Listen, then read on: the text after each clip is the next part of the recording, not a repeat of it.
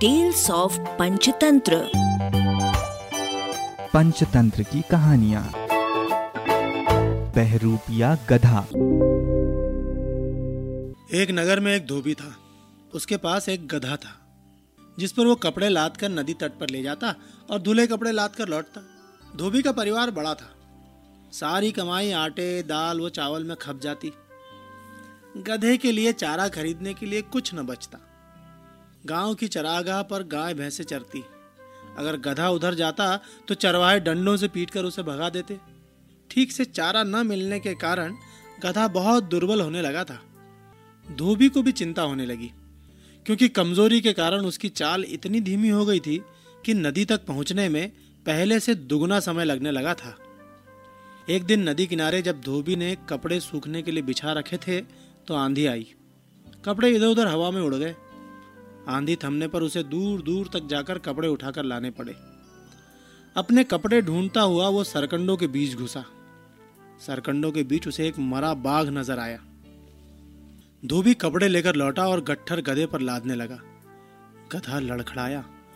धोबी ने देखा कि उसका गधा इतना कमज़ोर हो गया है कि एक दो दिन बाद बिल्कुल ही बैठ जाएगा। तभी धोबी को एक उपाय सूझा। वो सोचने लगा अगर मैं उस बाघ की खाल उतार कर ले आऊँ और रात को इस गधे को वो खाल उड़ाकर खेतों की ओर भेजूं तो लोग इसे बाघ समझकर डरेंगे। कोई निकट नहीं फटकेगा और गधा खेत चर लिया करेगा। धोबी ने ऐसा ही किया। दूसरे दिन नदी तट पर कपड़े जल्दी धोकर सूखने डाल दिए और फिर वो सरकंडों के बीच जाकर बाघ की खाल उतारने लगा। शाम को लौटते समय वो खाल को कपड़ों के बीच छिपाकर घर ले आया। रात को जब सब सो गए तो उसने बाघ की खाल गधे को उड़ाई गधा दूर से देखने पर बाघ जैसा ही नज़र आने लगा था। धोबी संतुष्ट हुआ। फिर उसने गधे को खेतों की ओर खदेड़ दिया। गधे ने एक खेत में जाकर फ़सल खाना शुरू किया। रात को खेतों की रखवाली करने वालों ने खेत में बाघ देखा तो वे डरकर भाग खड़े हुए। गधे ने भर पेट फ़सल खाई और रात अंधेरे में ही घर लौट आया। धोबी ने तुरंत खाल उतार कर छिपा ली। अब तो गधे के मज़े आ गए थे। हर रात धोबी उसे खाल उड़ाकर छोड़ देता। गधा सीधे खेतों में पहुँच जाता और मन पसंद फ़सल खाने लगता। गधे को बाघ समझकर सब अपने घरों में दुबक कर बैठे रहते। फ़सलें चर चर कर गधा मोटा होने लगा। अब वो दुगना भार लेकर चलता। धोबी भी खुश हो गया। मोटा ताज़ा होने के साथ साथ गधे के दिल का भय भी मिटने लगा। उसका जन्मजात स्वभाव ज़ोर मारने लगा। एक दिन भरपेट खाने के बाद गधे की तबीयत मस्त होने लगी।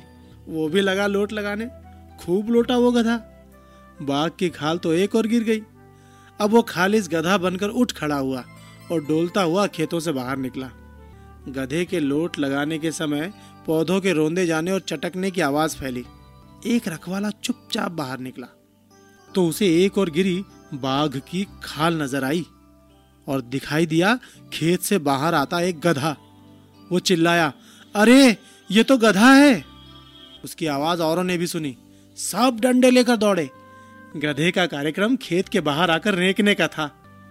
उसने मुँह खोला ही था कि उस पर डंडे बरसने लगे। क्रोध से भरे रखवालों ने उसे वहीं ढेर कर दिया।